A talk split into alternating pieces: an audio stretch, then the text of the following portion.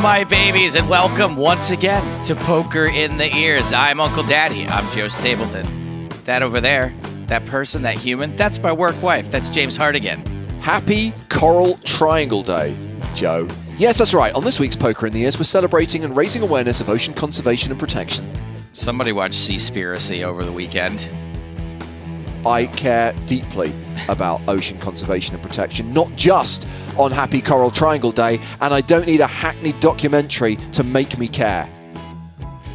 That's fair enough. I'm very easily swayed by movies, as you can tell. Coming up on today's show, I am in San Diego for a live poker tour. Stop. What is happening? Is. What's that? It's so weird. It's not like you're in a different country. It's like you're in a different universe. Not only do you have live poker, you now have live poker tours again. Live poker tours, and I'm I'm outside of the Poker Stars arena. I think for I maybe you. the first time in uh, a very very long time. Yes, don't don't hate me too much, guys. Uh, but yes, uh, we are out of the house again uh, for the penultimate show of the season, and we have saved the best for nearly last. Uh, it's been a pretty wild entertainment slash poker crossover season, and that trend is continuing today with writer, producer, comedy genius Kim Caramele. She's also a poker fan. Uh, one of the funniest people I know. She is on the show today, and I'm a little nervous about this because she is very, very quick. Um, she's scary. Also, making an appearance on today's show is Mark Hindry, longtime super fan, here to challenge me to trivia on the subject of Top Boy. I'll, I'll, I'll, give you guys my thoughts on Top Boy later. Uh, I also want to talk video games a little bit today because I think the systems are, are finally starting to hit their strides. Okay, Um, well, the good news is that I understand that Kim is also a big gamer, so I'm sure the subject will come up during this week's interview. Let's hope so. Let's hope so. She actually got me playing uh, Call of Duty, the last one, believe it or not. Uh, and like me, doesn't like shooting the people, plays the zombies only. Um, first and foremost, I did MC a live poker tournament uh, slash birthday party for a, a, an old poker friend. What a- the guy that founded Poker News. I'm still friends with that dude. Wow. Uh, his- yeah, his wife uh, Jen had her birthday last week, and I went and emceed a tiny little two-table poker tournament. And the only reason I br- I brought it up is because I got two outed again. So there you go. Uh, have that's I it. have I told you my first story about the encounter, my first encounter with John, which was at the World Series of Poker in the summer of 2005, when obviously he was just starting Poker News and pretty much was Poker News, right? He was the editor, the writer, the reporter. And I don't know if you remember, Joe, but that 05 World Series, it was the first year it was played at the Rio, but when it got down to the final three tables, when it got down to the final 27, they then moved to Binions. And at that point, they then decided that all of the media were effectively not going to be allowed inside the tournament area and exclusive live reporting rights. I think that year were with Card Player magazine. Correct. Yeah. So And- I was with Card Player, Right. And they they got didn't need us. We all showed up to work one day, and they were like. Uh, they're kicking everyone out. We don't really need you. We got BJ, and then we just had the rest of the series off. So I remember the the wider poker media being really, really pissed off about this. Yes. And I remember John from Poker News basically taking a stand and deciding, fuck the World Series of Poker. I'm not covering the final two days of this event. I'm done with it. I'm not reporting on it. And I thought, good for you for staging your little petty protest. Your website's never going anywhere. I was wrong. Dude, I thought the exact same thing. I used to see Caldwell standing at his little booth, right? He was, as you said, a one man band. He'd be Yeah. standing at the booth in the Rio, and I'd be like, and I worked for Card Player, right? Like little shit heel 24 year old me was like, I work for Card Player. We have the exclusive. Look at Poker News over here. Poor guy. This poor guy, he'll never make it. 100% wrong. So, talk to me about San Diego. What is actually happening down there? How long are you there for? How much poker are you expecting to actually play? So the the Run Good Poker Tour is like a little grassroots sort of uh, you know small buy-in poker tour that I think won like best won an award at the uh, the Poker Awards last time they were around for just putting on really great events in places that we don't typically go to. San Diego is a pretty big stop for them. They're usually like you know in the in the middle of America, some of the more rural locations, sort of cities in in, in the Midwestern states. And so there, this is their first event back uh, here at Jamul Casino, which is not really in San Diego. It's kind of like in the middle of the desert. Well, typical Indian reservation type of thing here. Um, and yeah, there's like just a whole bunch of events. They brought in the Survivor guys, Tyson Apostol, uh, former super fan on the show, Boston Rob, uh, big old Twitch stre- streamer named uh, Jake Gernader or Gernader Jake, I think he goes by, also here.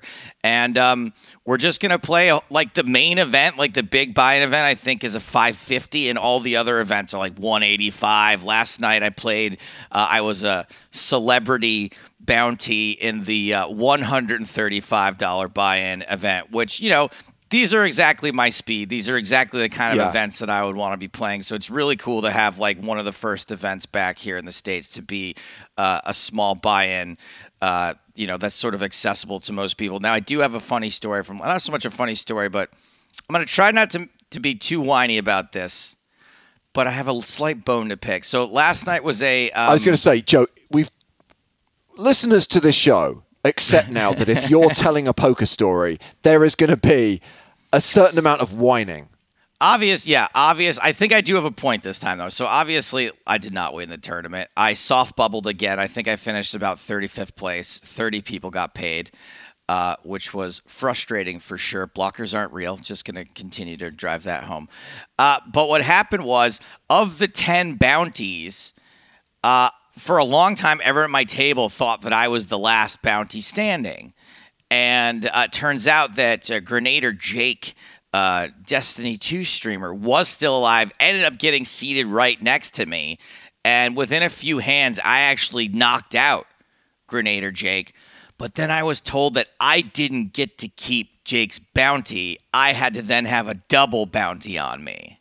Oh, that's a bit harsh.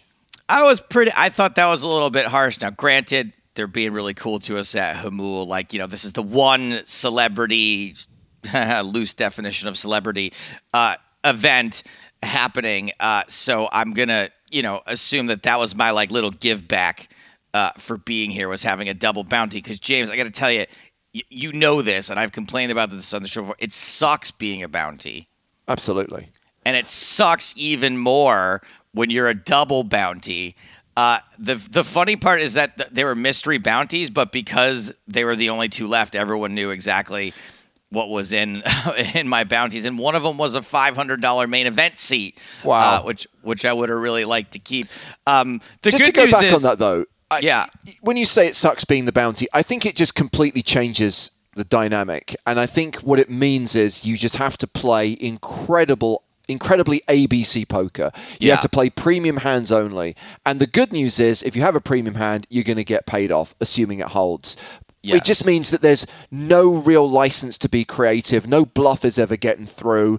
If you try and, you know, semi bluff a hand, there's no point. You may as well just check and just hope to get there. It just changes your approach to every single street of every single hand.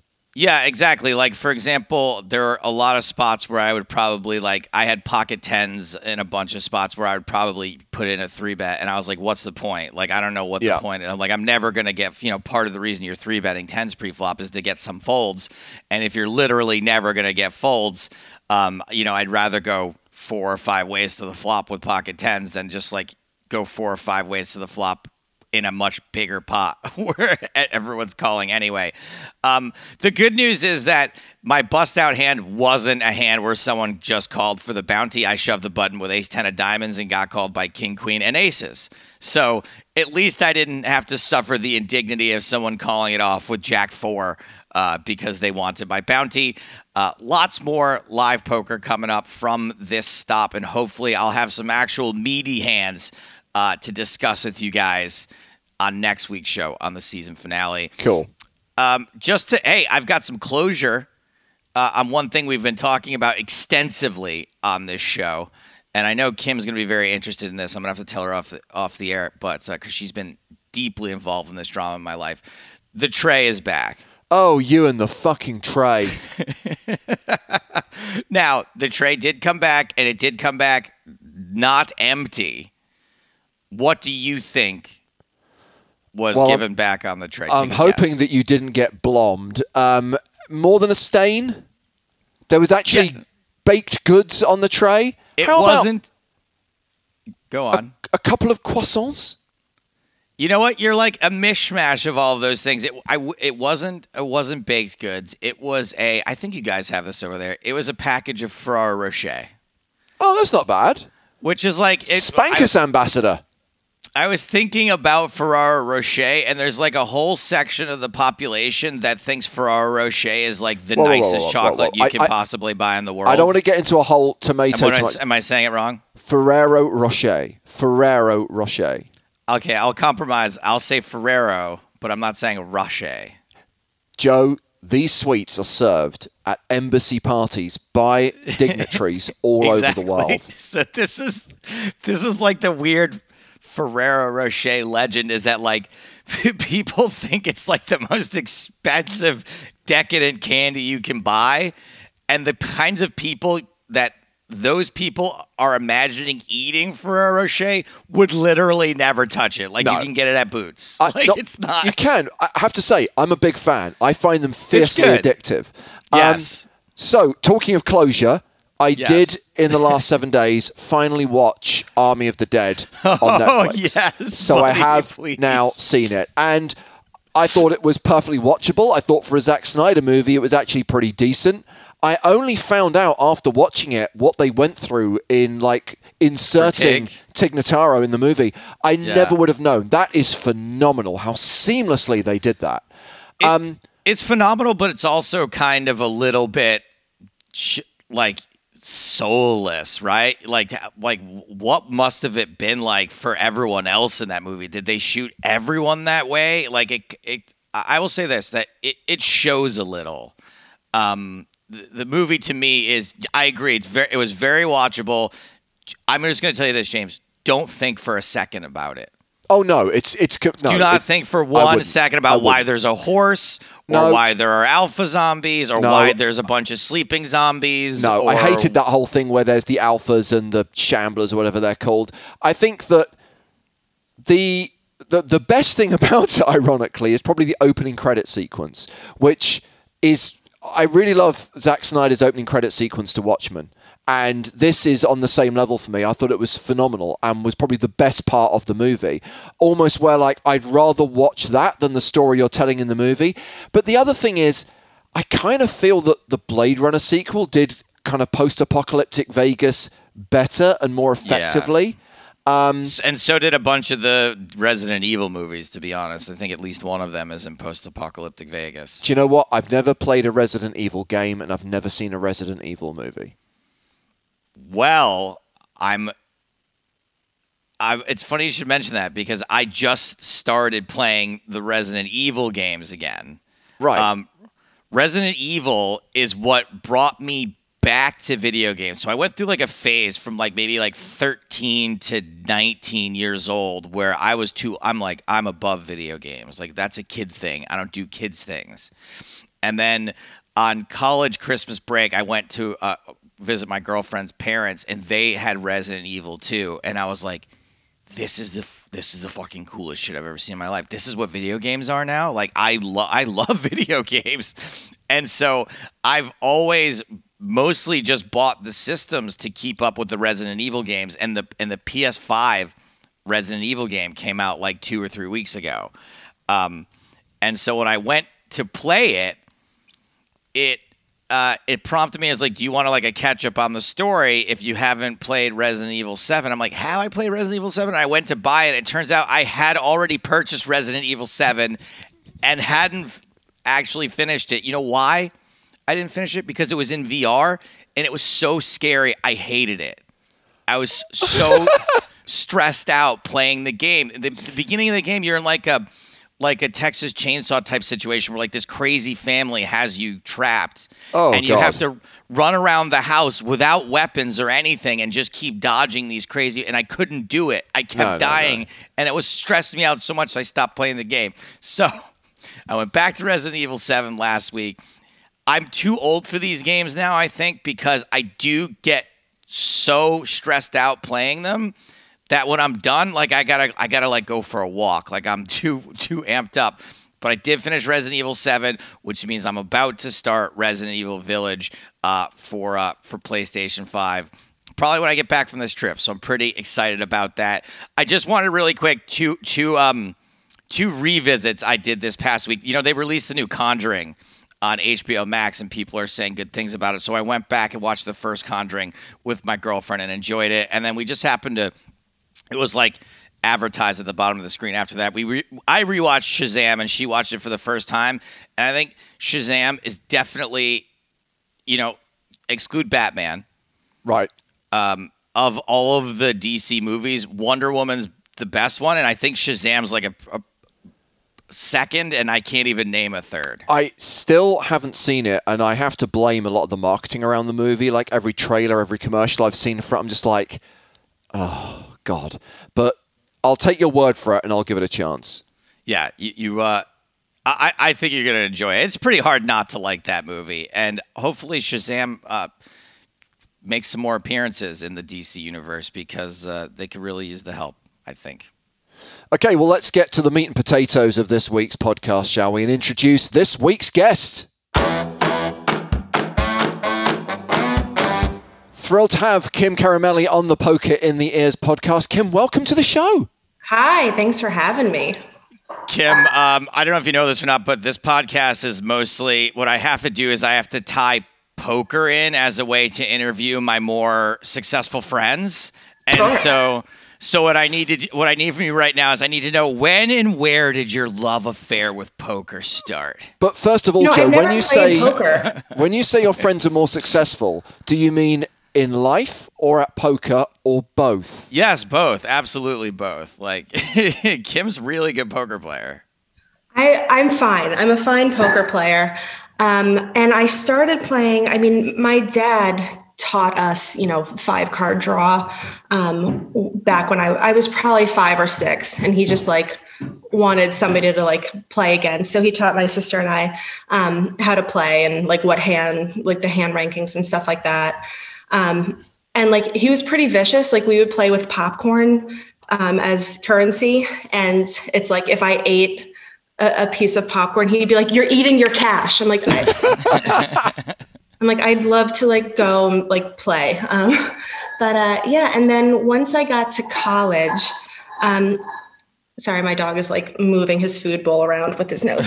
Um, once I got to college, it's kind of like I'm sure you guys, you know, have the experience where it's like it's hard to find um, fun people who like know and take the game seriously to like play with kind of casually, you know. Um, and so my then boyfriend, now husband, I think was experiencing that in college. And so he kind of like made me learn the game, like to have another body at the game. I was like, oh, yeah. oh, this is something he wants to like do with me. And it's like, no, he like needed a seat filler. Um, and it just happened to work out. Uh, so yeah, I started playing Hold'em um, in college, and then I, I kept playing because I'm so good at it. I, when people ask how couples got together, or you know, when people say like, you know, how, how did you meet your husband? I mean, that is a great story. He needed a shill for his poker game. I mean, yeah, not many totally. people have that as a how they got together story. Yeah, he's like, can you deal clockwise? Okay, then you know, let's get married. um, yeah, so it was, but it, it was it was fun, and that's why it's also you know Joe is familiar with playing at a table with both my husband and myself grammar. Um, and it's kind of like that's always just how we've uh, how we've played. So it doesn't you know i started playing competitively with and against him. So it's just i've kind of just continued to do that into my real grown-up life. So what what is it about the game that has made you stick with it beyond college, right? Like as you seek out poker games, it's something, you know, what what is it that's the draw for you? I do. I I mean, I play at I play whenever I can. We live real close to Foxwoods. Um, we actually chose our house based on its proximity to Foxwoods. It's no. like in our spreadsheet. It was like how many bedrooms, how many bathrooms, minutes to Foxwoods. It's like a real degenerate spreadsheet. Um, but what I love I, is that most people. Just, most people when they're searching for property are concerned it's a bit too close to the casino. In your case, it's like major USP. Yeah, yeah. I was like, I can get there in 12 minutes door to door. Like, sign me up. Um, but yeah, I, uh, I, I, it's just a nice way of competing. I mean, I played um, volleyball in college and I was very competitive and, you know, not wanting to like be a 30 year old in like a rec center with like 15 year olds playing basketball in the distance and me being like, does anybody know what this kind of ball is? I didn't feel like seeking out that type of competition anymore. And so this is a way that I get to compete against a lot of different people. Um, I feel like I should say the social aspect, but that's actually a real downside to poker. Um, actually, Michael Ian Black said the same thing. Actually, he was like, "I just want to go." Oh yeah. Uh, put my headphones in and just zone out and don't really want to talk to anybody. Is that sort of your sometimes if I'm, if I'm in a bad mood when I get there, I'm not gonna like like I bet these guys will cheer me up.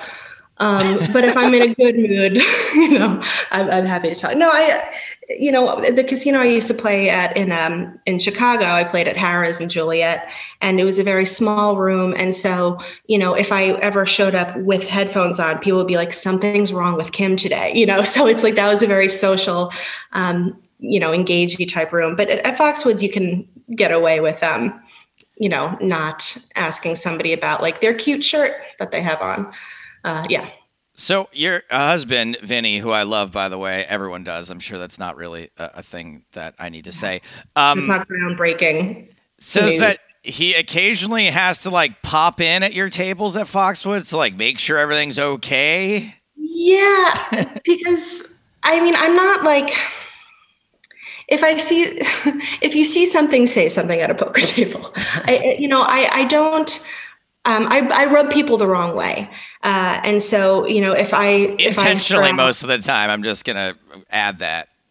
I, I do, th- I say things knowing that it might bum people out, but I don't try to bum people out. If that, I think that's a distinction that can be I made. can see that distinction, but I, I don't want to give it to you, but I absolutely understand what you're saying. yeah. Yeah. I mean, uh, like I'll, you know, the, the other day, uh, you know, we got to Foxwoods and we were at separate tables and I, straddled um, my first hand in, and it was a table of very elderly men who one were displeased that there was like a girl at the table who they'd have to explain the game to um, and two to not be able to just see a flop for two dollars was a real bummer for them. And so they were like what is that? Like you come in next hand. I was like no i'm straddling in. And the guy next to me asked the guy to my right what does straddle mean? I'm like you could ask the person who who did it. Like i like i could be a source of information for you on this. Um, and so you know things like that where you know most of the time if there's yelling at the table, it's because we're like jokingly bantering. Um, and Vinny will just kind of pop over and be like, hi, you know, like like come and say hi. And I'll look at him and be like, hey, like these are my friends, or like, hey, you know, it's like, kind of the difference of like one time back in, in Chicago, I um he heard yelling at my table because my neighbor uh, showed me his hand before mucking. And the, a guy at the table who I don't like was like, What did he show you? And I was like, I don't remember asshole, you know, and I was like, okay. And you know, Vinny heard somebody like yelling at me that I was an asshole. And so he kind of looked over, he's like, Everything okay, Kim? And I was like, Yeah, I'm fine. Just this guy called me an asshole. He goes, I didn't call her an asshole. I said she was being an asshole. I was like, he's right. That is I mean, that is the difference. Again, distinctions which yeah. aren't really distinctions. Um, your Foxwood story reminds me of a time, the only time I ever played seven card stud in Vegas, where I was the youngest person in the game by at least five decades. And I know exactly what you're talking about. I got accused of disrespecting the game for raising with a hand worse than pocket jacks. So the game in general, not just that game, the game of poker. You yeah, just no. yeah, yeah. yeah. Um, I, I have one note written down about uh, knowing we were going to chat, Kim. I mean, I have tons of notes, but one that uh, you basically told me to write down, and the phrase is, "I bet a dime." I bet are a dime. I bet a dime. No, you you. I wrote this down. Apparently, there's some story where you kept saying "I bet a dime" over and over again. Oh, apparent- I, actually don't. I mean, I say that a lot because it's you know the what Danny DeVito says in One Flew Over a Cuckoo's Nest. Um, oh, okay. There we go. yeah, but I I don't have a, a story linked to that Okay. other than this great one I just said. Sorry, I just teed that up terribly. Um, I have a you and uh, Vinny um, have pulled off somehow in a pandemic have like managed to prank several members of our home game. oh Um, yeah. You sent me m- multiple prank gifts. I believe like one of our friends, Danny, was on a date, and you tried tried to send like a like a like a mariachi band into a coffee shop on Danny's Yeah. date. On And- Danny's, I, I was disappointed that we weren't able to follow through with that. What I wanted to do was I wanted to, um, you know, we were trying to find out exactly where he was going, and it's like if you ask questions, people like answering questions about themselves. Um, so like they'll usually just tell you, you know. So um, I think I asked him. I was like, "Oh, where are you taking her?" You know, like obviously knowing I was going to try and mess with him in some way. But I wanted to call the restaurant, explain who he was and that he was going to be there on a date, and then just pay for his half of the meal. Because that felt satisfying, but I I couldn't get it together in time. I wasn't sure what time he was going to be there. Um, but, But yeah, the, point is that you tried. Like you put some real Yeah. thought into this. Oh A no, I, I put some effort. real some real thought. Um your the thing with you though, I feel like I wonder if you feel like you deserved it or not. Oh, for sure. No, Yeah. definitely. Yeah, no, I wasn't like I, it wasn't like apropos of nothing. I'm like Kim and Vinny, Vinny sent me a fucking tiny little violin because I'm always whining about losing at poker. Uh, As we've established, Joe, already on this episode, every listener to this podcast can relate to that gift because Yeah. every poker anecdote you tell is a whiny bad beat story. I mean, it'd be great if I ever won. I mean, I would love to tell a story about winning. It just hasn't happened in Now, over a I don't know if you're aware, Kim. I don't know if you're aware, but we actually had a poker game a few weeks back, which was a charity game. It was myself, Joe, and a few of the other people we work yeah. with at Stars. Yeah.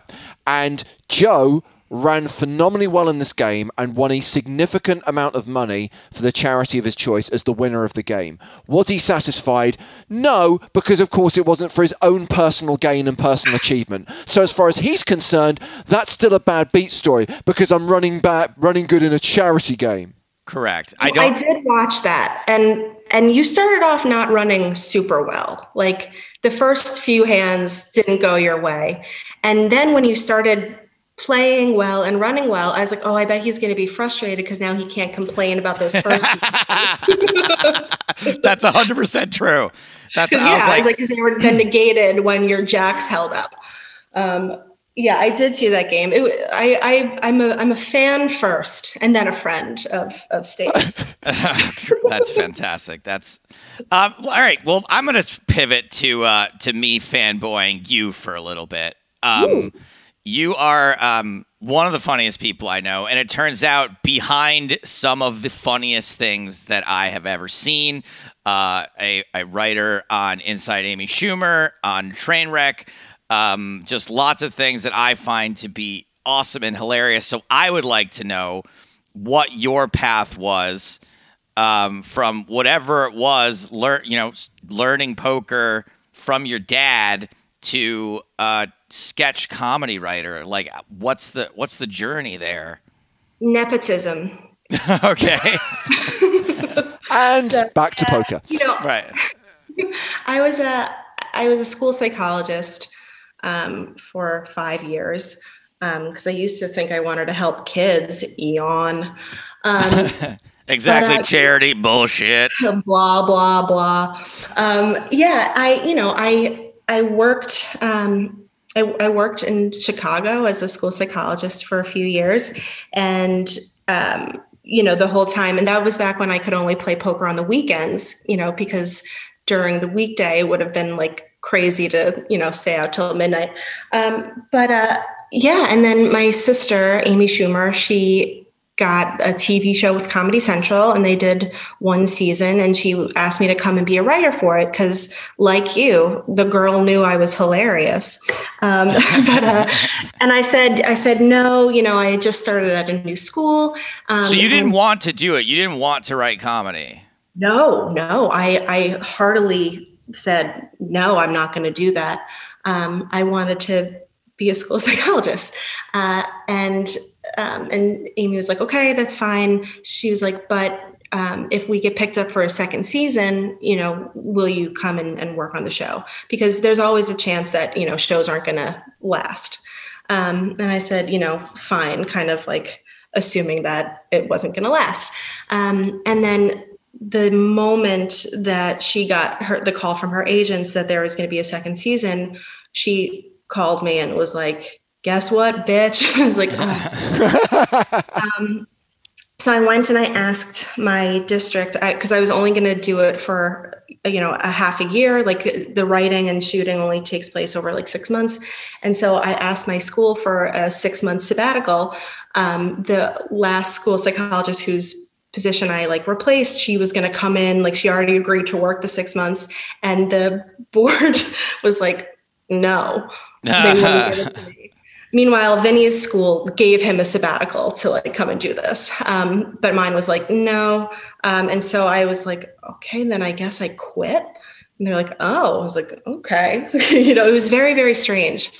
Um, and then I went to New York and, um, you know, from Chicago, I lived there for a couple months.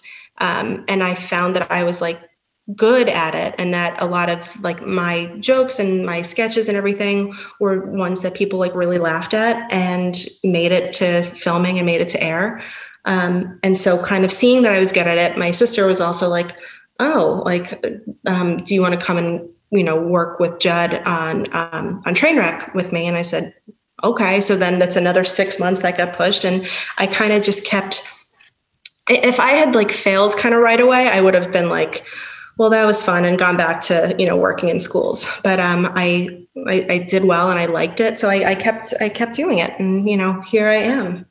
That's uh, from my otter mug talking to, to you, lovely gentlemen. I mean, that's, that's so, I mean, what a compliment, right? Like, not just from your sister, but from anyone to say, you are such a funny person. You need to change careers. I have to have you on this thing. Like, that's just yeah. wild it was cool and then kind of getting offered work because at first i just thought it was like oh you know like just I'm, I'm, amy's sister so that's why people are like being like nice to me and laughing at my stuff.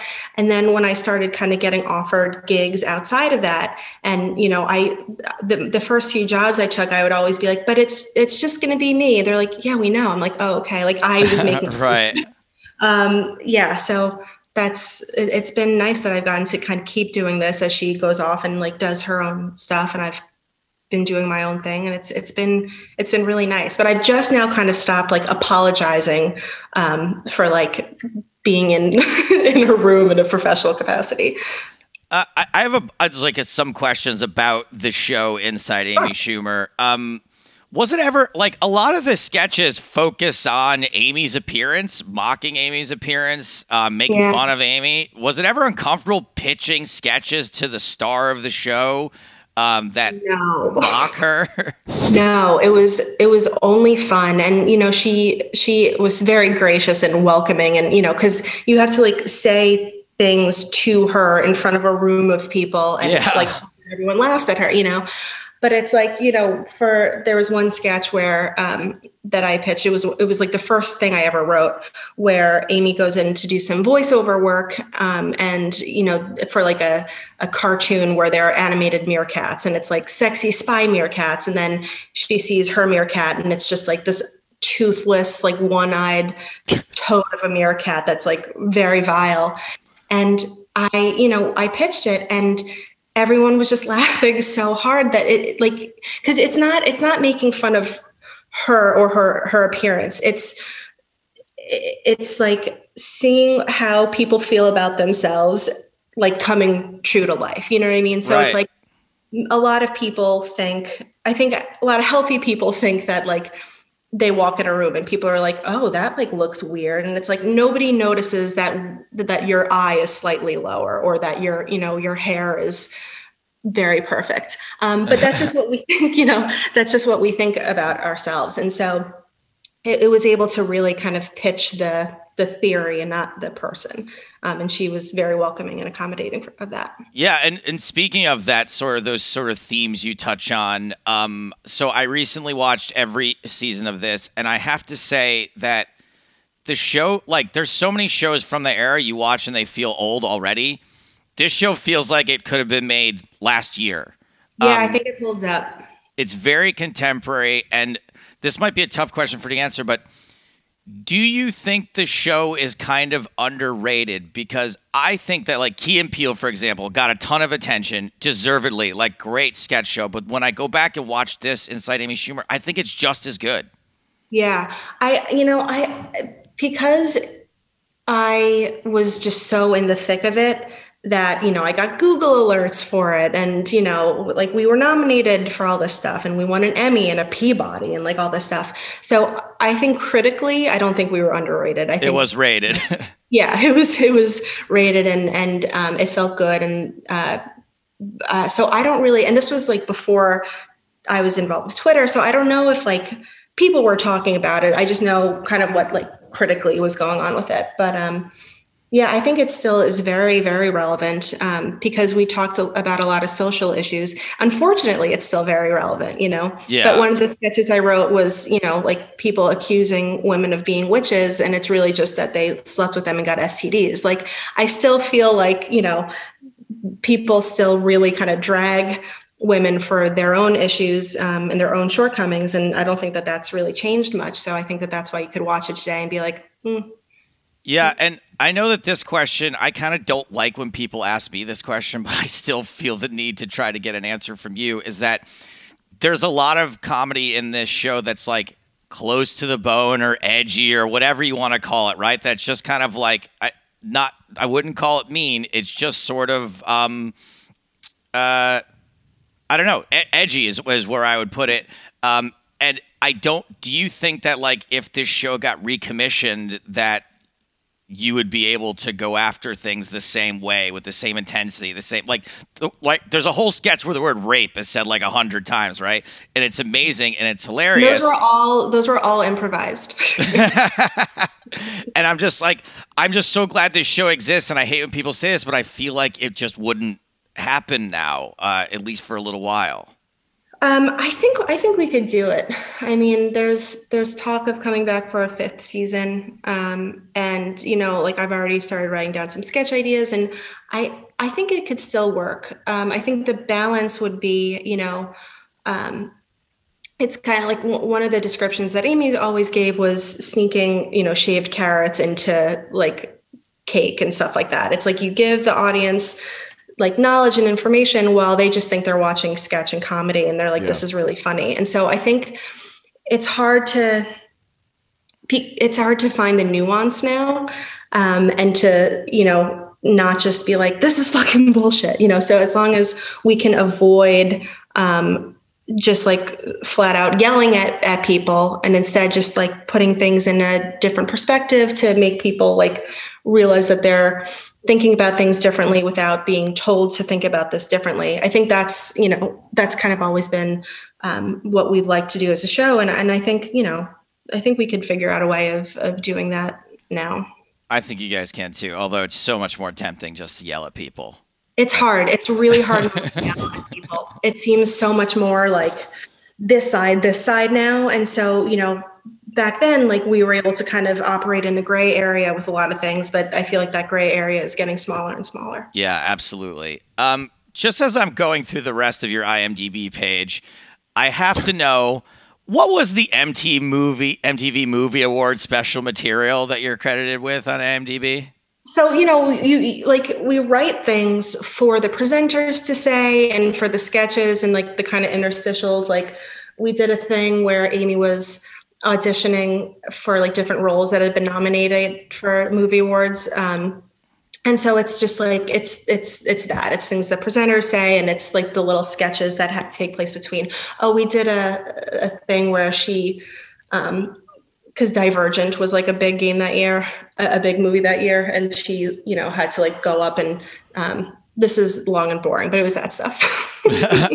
Um and then finally uh what can you tell me about this life and Beth that I see, and why are you poaching players from our home game to be in it?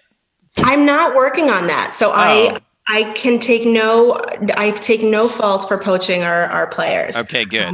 Yeah, That- that's something that I I'm not working on. Um, but you know, it seems really is that is that great. an error on your IMDb page, or you're just? Uh, Yeah, yeah. There's, Okay. I mean, it probably still says I'm working on Barbie. It's like Amy and I were going to write um, the Barbie movie, and you know, and then that didn't happen, and so that was up there for like a long time. I would get calls and you know, be like, "How's filming going?" I'd be like, "We got a draft in," you know.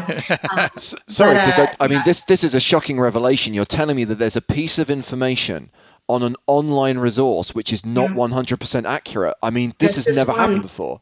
just this one, yeah. But we found it and we've addressed it, Thank and I hope we can move forward as there a will nation. there will never be another. So so then, Kimberly, what is your show? What is your dream show? Uh, your carte blanche Netflix first look deal. I don't know. I'm trying to figure that out now. It's like Can I incept the idea of a poker comedy show just because it would No. A, entertain me, and B, help grow the game? Absolutely not. Hundred percent now. Poker is actually very, and I'm sure Stapes. I'm, I mean, you guys know it's very hard to shoot. Yeah. Just you know, from a, a practical thing, it's it's hard to shoot, and I I would want to get so like technical with it. I, I hate watching poker in television and movies. I hate it so much. It like it's never like really. a huge part of this podcast is us being like, there's a new poker scene in something mainstream. Like, let's watch it and dissect it. And every time we're just so disappointed. It's brutal. it's completely, it's totally brutal. Um, but uh, I did. Speaking of poker scenes, I don't know, Stapes. Did I tell you my um my Koppelman story? no. Oh, I mean, if if not, I'm gonna pretend. If you have, I'm gonna pretend like I haven't heard it, so we can hear it on the podcast right now. Please, yeah. Um, so I was, this was a couple of years ago, and I was at the Comedy Cellar, and I was upstairs, you know, to sitting at the table with the with the comics, and I got into a argument, if you can believe it. uh, I got into a discussion with uh, Keith Robinson, who's this really, really funny comic.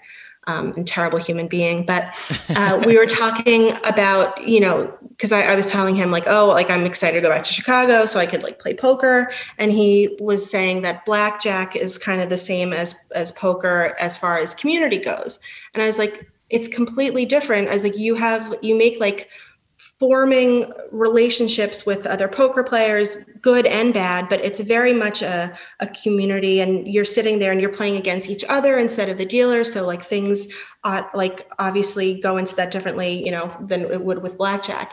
And he was insisting, you know, that no, it's it's the same, it's the same social dynamic between blackjack and poker.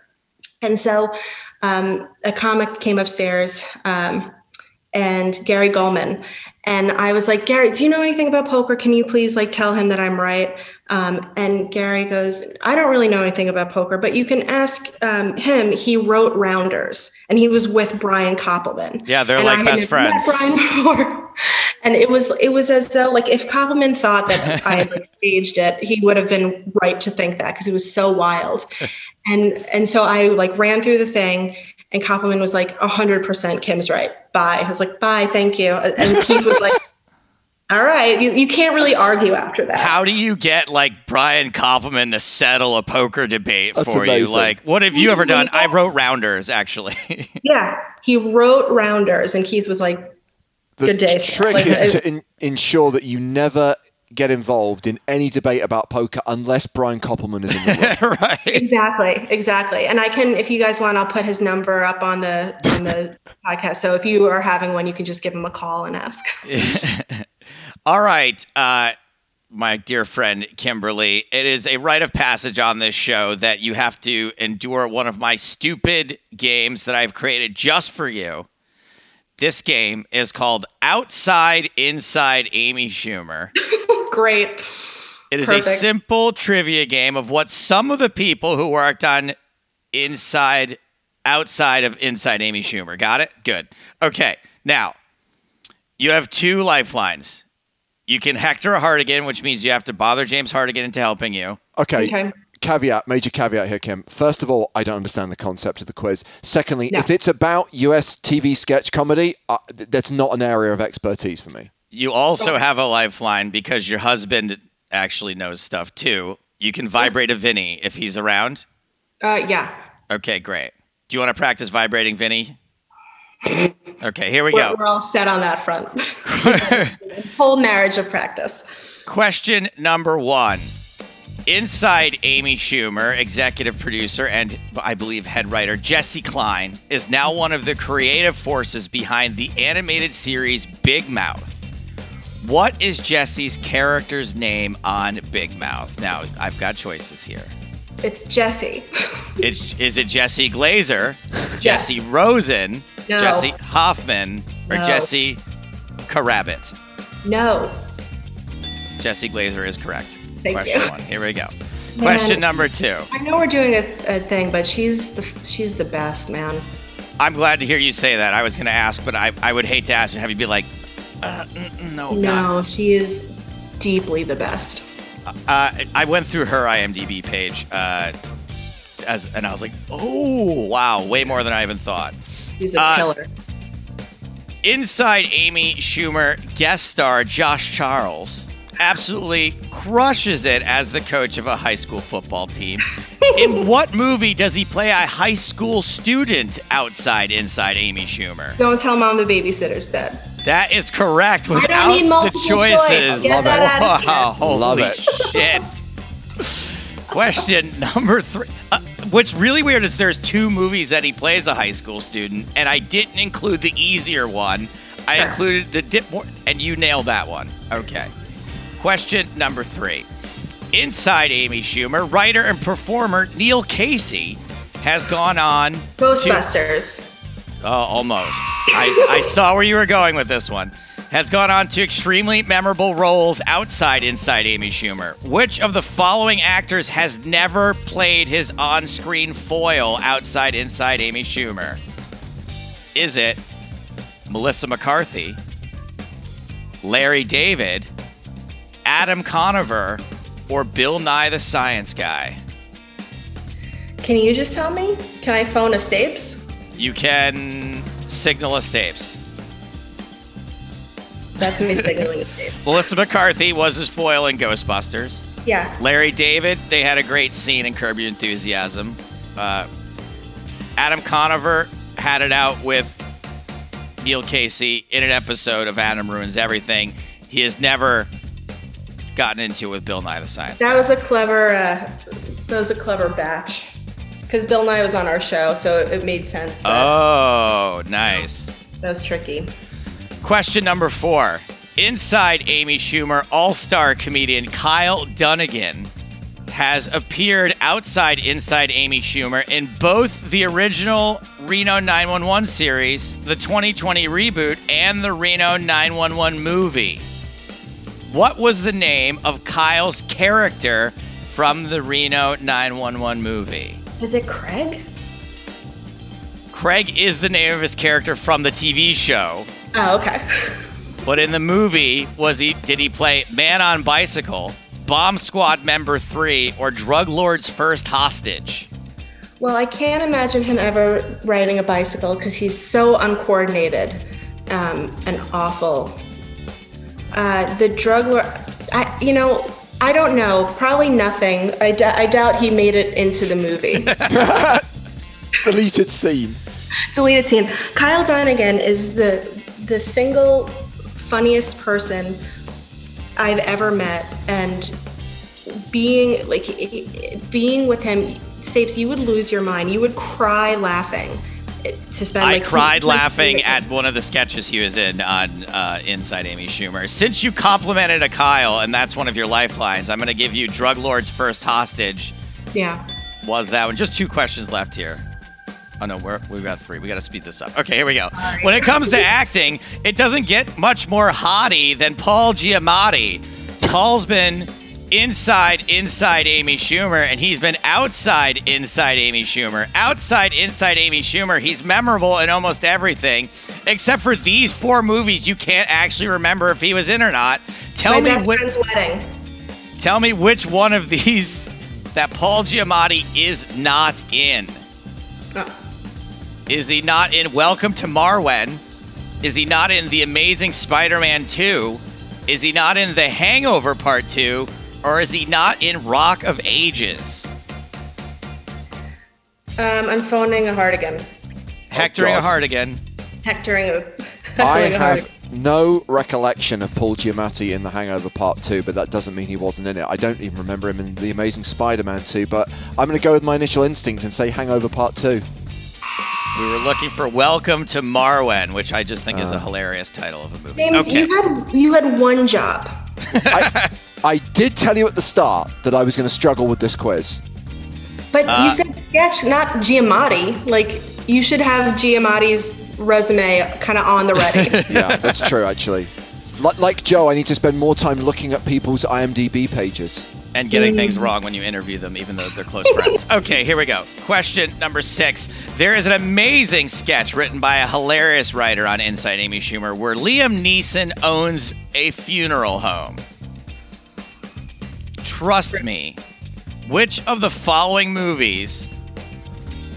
Wow, I did not write this correctly. Which of the following movies is a real Liam Neeson movie and not one I made up? oh, that's fun.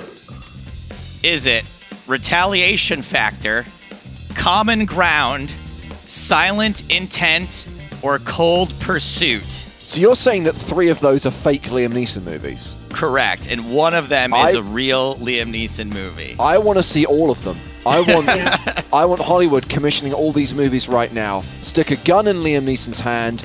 It's effectively the same story every time. Three different titles, straight to DVD. We got ourselves a winner. The, the best part is that whatever movie I've just read, Kim's probably seen it. Like, because Kim and Vinny watch everything. I'm I am a Liam gal. Um, probably um, Train to Nowhere. Train to Nowhere, not one of the choices, but I'm going to give it to you anyway. I am I right in thinking that Silent Intent is actually a movie? I think Common Ground is the real movie. Oh, Common Ground is not the real movie. Silent Intent is not the real movie. Retaliation Factor is not the real movie. Cold, Cold Pursuit. Pursuit. Oh, I actually saw that. Why did I? I told you you saw it. Fucking I told totally you. saw that. All right. Last question here, and then we get to release you from this torture. Uh, Jeff Goldblum served as the jury foreman in the 12 Angry Men episode, which might be one of the greatest episodes of television ever. I'm a Uh, fan. of Inside Amy Schumer.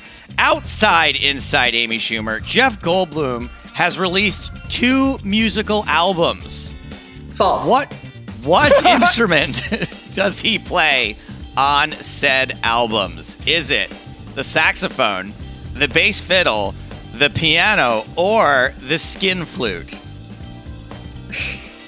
I, I hope selfishly that it's the saxophone because I like picturing him with like glasses playing the saxophone.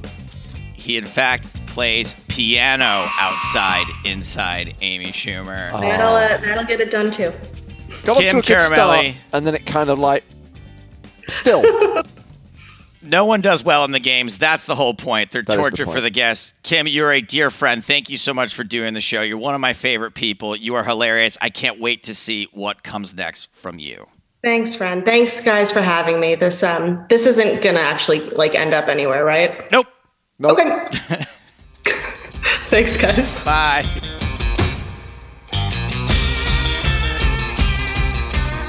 To close out this week's episode, it's that part of the show where we give one of our LOL listeners the chance to win a Sunday Million ticket and some PokerStars merch. It's Superfan versus Stapes, and this week we are welcoming to the show Mr. Mark Hindry. Hello, Mark. Hello, thanks very much for having me on, guys. It's a real pleasure. Mark, Long, long time, long time fan of the show. Awesome talking to you, man. I, I have to say thank you and apologize. Uh, just that um, I, I, I didn't watch 40 episodes of Top Boy. I'll just say that, uh, I will, I, or whatever it is, 24 episodes of Top Boy. Joe, your mission was to watch four Yeah, episodes. not just. We had other things going on. Unfortunately, did not watch all four seasons of Top Boy. I watched less. Four episodes, not four seasons, four episodes. That's all you were required to do. Uh, Look, in in addition to some other things that we had going on, yes, all I had to do was watch four more hours of things. Um, I, I look occasionally. I, am apologizing to you, Mark, not to you, James. That's all. But the oh, good news okay. is you're gonna be you're gonna be a favorite here. I think. Hope so. I mean, we tried, Mark. We tried to get it down from three seasons to maybe two seasons to one season to a few episodes. We failed. Um, but you never know. With the multiple choice element and with Patrick's random questions, who knows where this quiz is going to go. More importantly, let's talk about you. Thank you for being a loyal supporter, but tell us about yourself. What is your story? Well, I guess in keeping with your um, regular contestant profile, I did actually used to work in IT. Um, got got completely fed up with it about three years ago. Um, gave up and have sort of become a man of leisure. So, um, live on the south coast, uh, in between Portsmouth and Southampton. But this week I'm in Derbyshire with some mates on a cycling training break, if you like. So our, our plan was to do the um, Etape in France, one of the stages of the Tour de France in July, yep. and this was to be our training week for that. But that was cancelled, so we thought we'd do the training week anyway, and then do a, an event in Wales instead. Sorry, when you do something like that, right? When you when you want to cycle part of the Tour de France, do you have to? Can you just go do it, or do you have to like get permission or a permit or something? What they what they do is they um, so one stage from the tour. I mean, bearing in mind these guys are doing multiple days of this sort of riding. They open up to the public, so it's limited, but it's limited to a large number of people. It's sixteen thousand people, but it oh, sells man. out. It sells out within it sells out within almost no time at all. Um, so it would have been in Nice this year goes sort of takes in two mountains 170 kilometers a lot of climbing. It, it, would have been a really really hard day on the bike. So i'm, I'm almost relieved that we're not having to do it.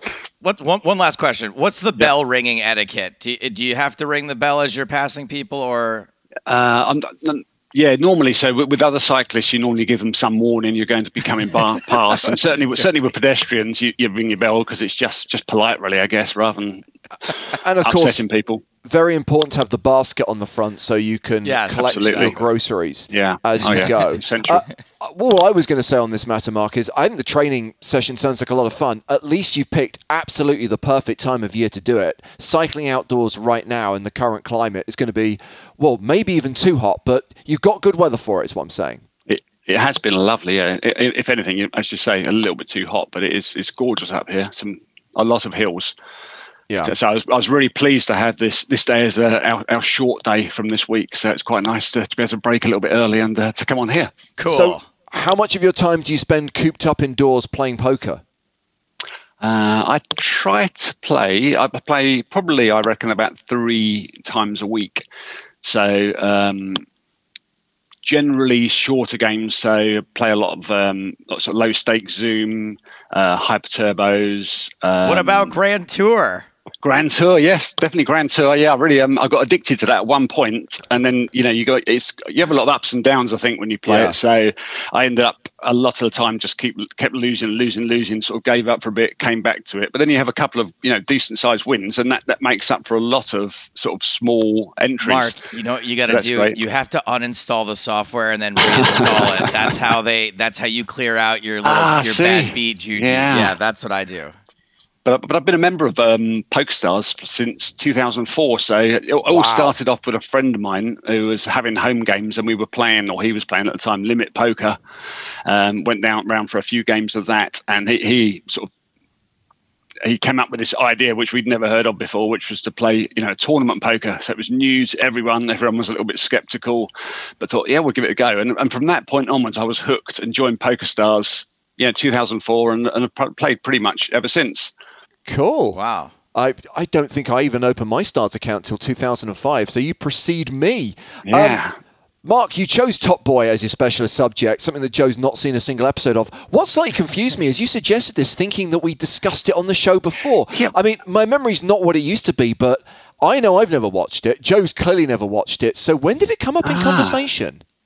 That's interesting. That's interesting. So I, I, had it in the back of my mind that Joe had mentioned it, and it, it was just something was sort of registered, but not. I, I, didn't think much more of it. And then I was looking on um, Netflix for something new to watch, and thought, "Oh, that sounds interesting." And something had sort of told me that I'd heard it mentioned, and I assumed it was on your podcast, so I thought I'd give it a watch. And it was it was just really appealing. It was you know it was, it's the as you probably know the early episodes or the first I think four or eight were from 2011 2013, so a long time ago. But I completely missed it at that point. But it's that sort of program. I, you know, I really like that gritty London drama, and it's uh, it was really good. I was hooked. I find it hilarious that Joe recommended a TV show that he's never heard of or seen, but got you to watch it and you enjoyed it. So Yeah, yeah. um, thank you, Joe. there are 10 questions. Now, interestingly, they've been broken down by Patrick. The first two questions about episode one, the next two questions about episode two, episode three, episode four, and then the final two questions are overall. I appreciate, Joe, that's going to make no difference to you, but just so you're aware, Mark, when you choose a question, thank I- I'll let you know which episode it relates to. And as you know, you get to go first. So please give me a Yeah. number between one and 10. Do you know? I think I'll start sequentially and go for number one, please. Number one. So you know this relates to episode one. Uh, and Yep. again, apologies if I'm not completely au fait with the characters. Is it. Ra'Nell or Ra'Nell? It is Ra'Nell. Yeah, it's really it's, Okay. it's a weird spelling. It's R A apostrophe N E double L. Correct. So who tells Ra'Nell that his mum is in the hospital? Uh, that'll be uh, Leon. That is Leon for two points. Joe, you are screwed. Um, maybe, I'll maybe you take the. I'll take I'll take the general questions. about Yeah, I was going to say there are two Yeah. of those. So you got nine or ten. What do you want to go with? Nine. We'll go with my lucky number nine. Uh, name the actor who plays Dushane. I will take the choices. Is it Ashley Walters, Michael Ward, Kane Robinson, or Nicholas Pinnock? I think it's Ashley Walters. It is for one point. And you are up next, Mark. Hey, I'll uh, have number two, please. Number two. Where does Dushane first meet Bobby Raikes? I think. Oh, let me think. Um, I believe it's in. I think it's in a club. It He is in a like a club. nightclub. For two points. Congratulations. Question 10, Joe. Yes, please. Hopefully you were listening carefully. In what year did the show first air? 2011. Correct for two points. Mark, You're don't worry. Don't worry. Three points. He's not going to get any more than that. Uh, at least it's not an egg, Joe. Uh, do you want to carry I on shouldn't going? have. I shouldn't have even fucking confessed. Do you want to keep going sequentially? Yeah, let's go number three. Thanks. Okay, number three. What is the official name for the colour of paint that Ra'Nell uses? Multiple choice options are available should you need No, them. I'm pretty sure I know this.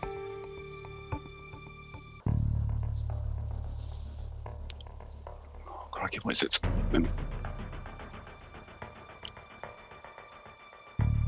I think I might have to take the options. Okay, the options are Loyal Wheat, Moon Shadow, Ceramic Blush, or Acorn Ash. It's loyal wheat. Soon is as you said loyal it, wheat. it.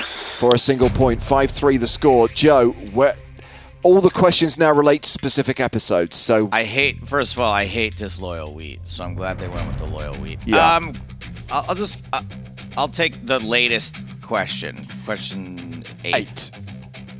Who is the last on screen death of the season? So, which character do we see die last in the first season? And I'm going to give you a clue here. The name has been mentioned already. Okay. Now, you can take the options if you want. Yep. Is it Lee, Leon, Kamal, or Bobby Raikes? Leon. No, it was Bobby Raikes. Ah. Uh, question four, Mark. Yes, please. What is inside the car that Dushane and Sully burn at the end of episode two? There's a um, there's a body in the boot. There is a body in the boot of the car. And the bonus question whose body is it? Uh, it's Kamale's cousin, Sean.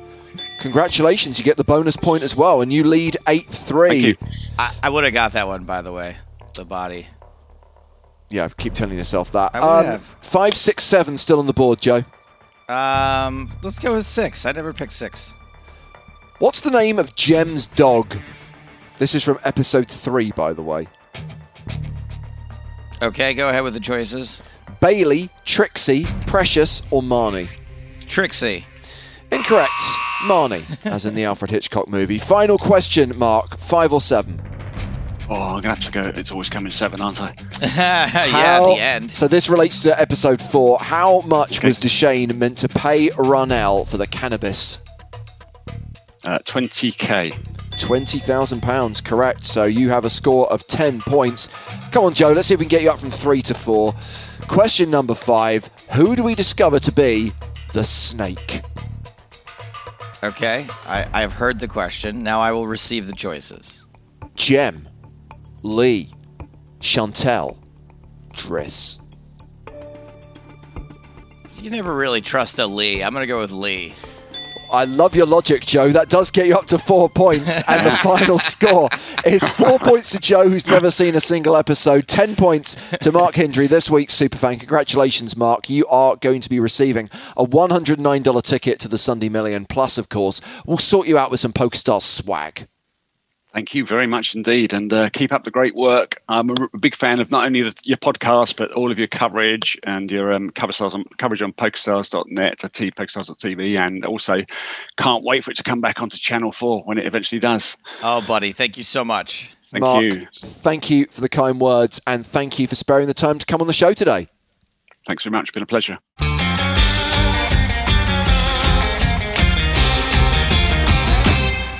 All right, my babies, we're almost out of time for this week's show, and we're almost out of time for this entire season of the podcast. Coming up next week, it is the season finale and the Battle of Algiers Superfan Quiz. I'm Do finally. not, do not approach this as a chore. This is a delight. As Yes. I said to Patrick earlier this week, I'm giving you the privilege of watching this movie. Uh, by the way, Joe, considering it is not just the finale of this season of Poker in the Ears, it will also next week be our final PokerStars retro stream covering the LAPT. I think we should do a bit of a retro recap um, in real time. Recording this on a Wednesday afternoon, we still have two streams to go. And what I find interesting is that this has evolved from us looking back at old poker events and providing kind of contemporary commentary over old school no limit hold'em. This is James and Joe react to badly made TV shows, which I kind of feel is where we're at right now with season three of the LAPT. Yeah, I guess really the way we should have looked at it is that our normal TV shows are James and Joe react to good poker TV shows.